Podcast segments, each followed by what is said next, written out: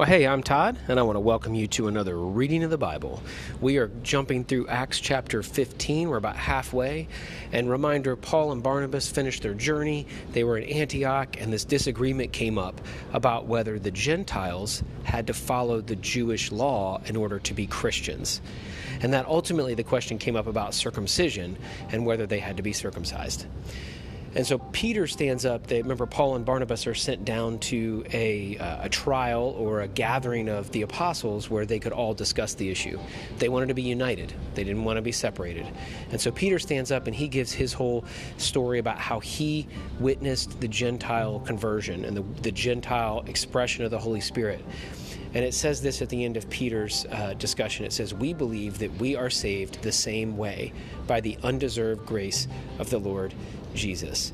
It says we are all saved in the same way, meaning there is no Jew, there is no Gentile. We are all one people and we're all saved the same. Verse 12 is where we're going to pick up today. It says, Everyone listened quietly as Paul and Barnabas told about the miraculous signs and wonders God had done through them among the Gentiles. So Paul and Barnabas get their chance to tell their story of their journey and how the Gentiles freely came to know Jesus and how that there were so many churches planted that now the message is growing far to the north. Verse 13 When they had finished, James stood and said, Brothers, listen to me.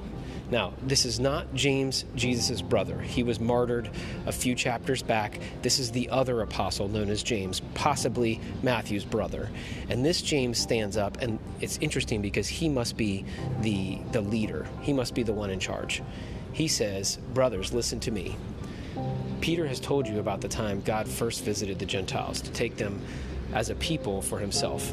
And this conversion of Gentiles is exactly what the prophets predicted as it is written, Afterward I will return and restore David, the fallen house of David. I will rebuild his ruins and restore it, so that the rest of humanity might seek the Lord, including the Gentiles and all those I have called to be mine. The Lord has spoken, he who has made these things known long ago.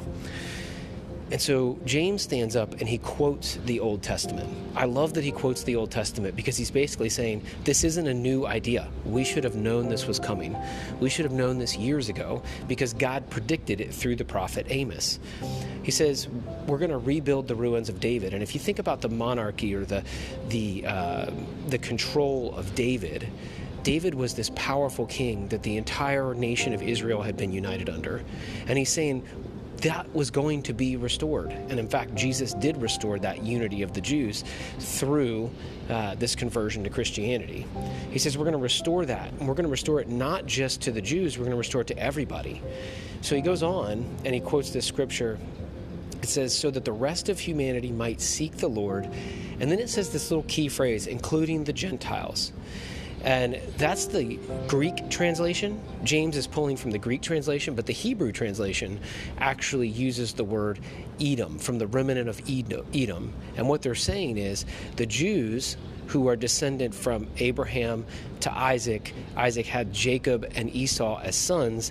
The prophecy or the, the uh, commitment traveled through Jacob, who God renamed Israel, Israel being the nation of the Jews.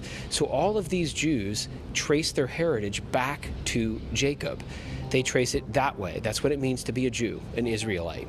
They trace it there. In fact, they all know themselves by the tribe of one of uh, Jacob's sons. So one of Israel's sons. Like I'm a Danite because I trace my lineage back to Dan, or I'm a um, a Judah. I'm in the tribe of Judah, uh, right? He he just traces, or they trace themselves back to one of those sons of Israel. And yet, this passage, which is a prophecy from the Old Testament that they all should have known, points to the fact that there is no difference between the people who descended from Jacob and the people who descended from Esau, because Esau is the Edomites or the rest of the known world. And so he's essentially saying we're going to unite the entire world under this one banner of Jesus. It goes on to say, The Lord has spoken, He who has made these things known for a long time. And then he finishes with this. James finishes, he says, And so my judgment is that we should not make it difficult for the Gentiles who are coming to God. And so let me pray.